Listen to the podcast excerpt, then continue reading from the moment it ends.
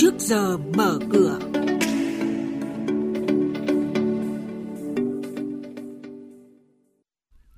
Thưa quý vị, thưa các bạn, chuyên mục trước giờ mở cửa hôm nay có những thông tin đáng chú ý sau.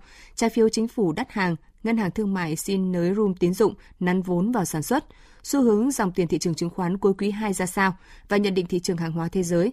Ngay sau đây thì biên tập viên Hải Nho và Bảo Ngọc sẽ thông tin chi tiết đến quý vị và các bạn.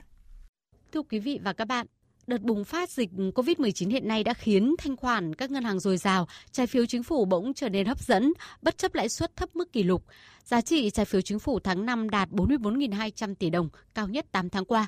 Theo đó, kho bạc nhà nước đã huy động thành công khoảng 44.000 tỷ đồng trên tổng số 48.000 tỷ đồng gọi thầu trong tháng 5, nâng tổng giá trị gọi thầu lũy kế từ đầu quý 2 đến nay lên hơn 70.000 tỷ đồng, hoàn thành 70% kế hoạch gọi thầu của quý này. Ngân hàng Nhà nước cho biết, cơ quan này đang xem xét kiến nghị nới room tín dụng của hơn 10 ngân hàng thương mại cổ phần. Chỉ tiêu tín dụng của các ngân hàng thương mại được Ngân hàng Nhà nước cấp dựa trên quy mô, chất lượng tài sản và khả năng tăng trưởng tín dụng thực tế. Trước đó, một số ngân hàng cho biết dù mới 5 tháng đầu năm, song các ngân hàng này đã sử dụng gần hết 2 phần 3 room tín dụng của cả năm và đã gửi kiến nghị nới room tới Ngân hàng Nhà nước.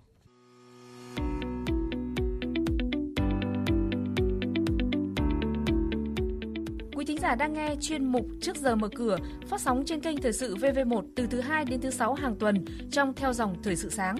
Diễn biến thị trường chứng khoán Biến động giá hàng hóa được giao dịch liên thông với thế giới trên Sở Giao dịch Hàng hóa Việt Nam. Nhận định phân tích sâu của các chuyên gia tài chính, cơ hội đầu tư được cập nhật nhanh trong Trước giờ mở cửa. Tiếp theo là thông tin hoạt động một số doanh nghiệp niêm yết. Công ty cổ phần tập đoàn đầu tư địa ốc Nova, mã NVL, sẽ phát hành thêm 5,95 triệu cổ phiếu để chuyển đổi cho trái phiếu chuyển đổi quốc tế.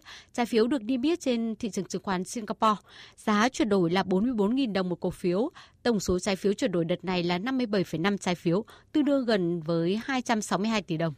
Công ty cổ phần tập đoàn đầu tư Thăng Long, mã chứng khoán là TIG, sẽ phát hành 30 triệu cổ phiếu riêng lẻ với giá chào bán 10.500 đồng một cổ phiếu. Dự kiến thời gian thực hiện trong tháng 6, tháng 7 năm 2021, tổng số tiền dự kiến thu được là 315 tỷ đồng. Xin chuyển sang các thông tin về thị trường chứng khoán. Phiên giao dịch chiều qua khép lại với sắc đỏ bao trùm toàn thị trường. Giao dịch khối ngoại là điểm sáng khi họ mua dòng gần 150 tỷ đồng. Chốt phiên thì VN Index xuống 1.376,87 điểm, HNX Index xuống 315,8 điểm và Upcom Index xuống 90,04 điểm. Và đây cũng là các mức khởi động thị trường sáng nay. Phân tích về xu hướng nhập cuộc của dòng tiền trên thị trường vào cuối quý 2 này như thế nào?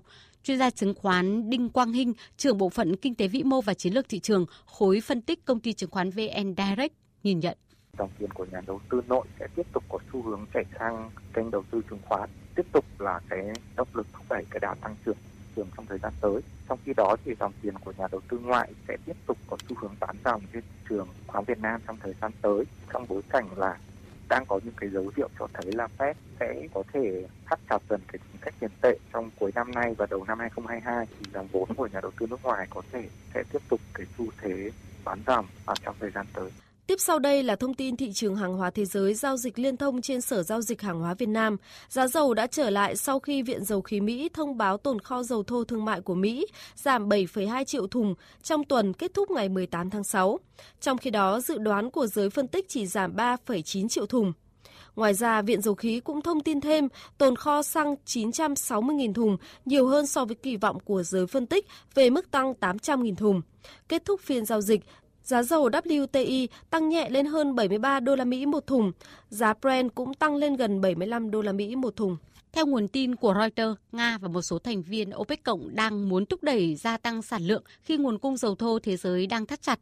Theo nhận định của Goldman Sachs, thế giới đang thiếu khoảng 3 triệu thùng dầu thô mỗi ngày. Nước Mỹ đang tiến gần đến ngày Quốc khánh mùng 4 tháng 7, mốc thời gian mà thị trường kỳ vọng sẽ đánh dấu sự bắt đầu mùa hè tự do của nước Mỹ với mục tiêu 70% dân số trưởng thành tiêm ít nhất một liều vaccine. Tuy nhiên, với thông báo của Nhà Trắng cho biết là cần thêm vài tuần để đạt được đích này, vì thế mà nhu cầu đi lại trong dịp lễ nhiều khả năng sẽ chịu ảnh hưởng và không tăng mạnh như kỳ vọng.